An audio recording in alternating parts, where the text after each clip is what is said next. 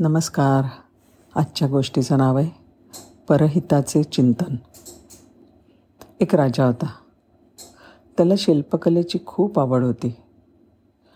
कोरीव मूर्तींच्या शोधात तो विविध देश विदेशामध्ये प्रवास करत असे. राजाने खूप ठिकाणांहून आपल्या महालामध्ये अनेक मूर्ती जमा केल्या होत्या. त्यांची काळजी राजा स्वतः घेत असे. जमा केलेल्या सगळ्या मूर्तींमध्ये त्याला तीन मूर्ती त्याच्या प्राणापेक्षा प्रिय होत्या. प्रत्येक आलेल्या पाहुण्याला तो त्याच्या संग्रहालयात घेऊन येत असे. आणि इतर मूर्तींबरोबरच त्या तीन मूर्ती अगदी प्रेमाने दाखवत असे. त्यांची सगळी माहिती कुठून जमा केल्या कोणी केलेल्या आहेत कोणत्या देशातल्या आहेत हे सगळं सांगत असे. त्यामुळे सगळ्यांनाच माहिती होतं की राजाच्या ह्या मूर्ती अत्यंत आवडत्या आहेत. राजमहालातल्या संग्रहालयातली वस्तूंची काळजी घेणारा एक नेहमीचा सेवक होता. पण एक दिवशी त्याच्या हातनं साफसफाई करताना चुकून राजाच्या आवडत्या मूर्तीचा हात तुटला. जेव्हा राजाला कळलं तेव्हा तो खूप रागावला आणि त्या सेवकाला त्याने मृत्यूदंडाची शिक्षा सुनावली. ही भयंकर शिक्षा ऐकल्याबरोबर नोकरांनी लगेचच राजाच्या आवडत्या इतर दोन मूर्तीसुद्धा तोडून टाकल्या. त्याचं हे कृत्य पाहून सगळ्यांना आश्चर्य वाटलं. राजा तो फारच संतापला. पण आता त्या सेवकाला आणखीन जबर शिक्षा करणं काही शक्यच नव्हतं. मग राजाने सेवकाला त्याच्या कृत्याचा जाब विचारला. तेव्हा तो सेवक म्हणाला महाराज मला क्षमा करा. ह्या मूर्ती जरी दगडातनं करून काढलेल्या असल्या तरी त्या फार नाजूक आहेत. आणि कधी ना कधीतरी त्या तुटणारच आहेत. या मूर्ती काही अमरत्वाचं वरदान घेऊन आलेल्या नाहीत. आज न उद्या याही मूर्ती भंगतील तुटतील. आणि हे काम माझ्यासारख्या एखाद्या नोकराच्या हातून झालं तर त्याला विनाकारण फाशीची शिक्षा भोगावी लागेल. मला तर आधीच फाशीची शिक्षा झाली आहे.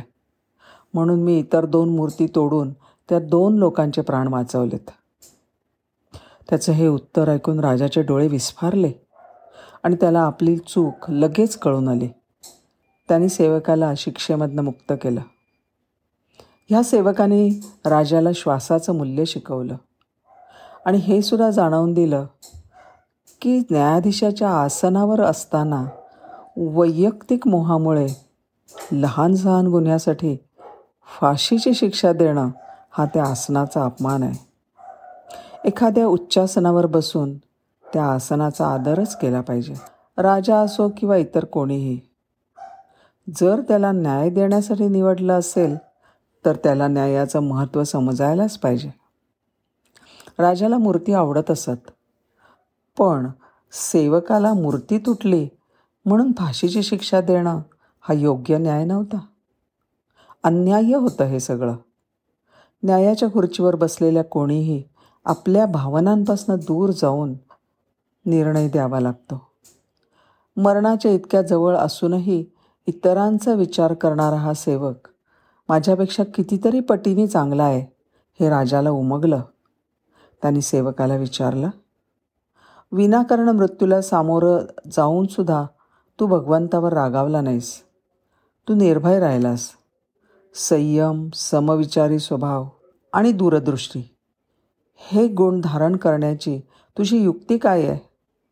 तो सेवक म्हणाला महाराज तुमच्या घरी काम करण्यापूर्वी मी एका श्रीमंत उद्योगपतीचा नोकर होतो. माझे मालक माझ्यावर खूप आनंदी होते. पण त्यांना जेव्हा कधी कटू अनुभव येत असे तेव्हा ते देवाला खूप शिव्या देत असत. एक दिवशी ते सेठ काकडी खात होते आणि ती काकडी कडू निघाली. कडू काकडी सेठनी मला दिली.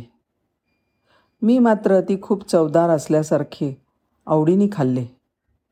सेठने विचारलं काकडी खूप कडू होती. तू कशी काय खाल्लीस? मी म्हणालो सेठजी तुम्ही माझे मालक आहात. दररोज मला स्वादिष्ट अन्न तुम्ही देता. एक दिवशी काही कडू दिलं तर ते स्वीकारण्यामध्ये काय हरकत आहे? त्याचप्रमाणे महाराज जर देवानी एवढी सुखसंपत्ती दिली असेल आणि कधीकधी कटू दान पदरामध्ये घातलं तर देवावर शंका घेणं योग्य नाही.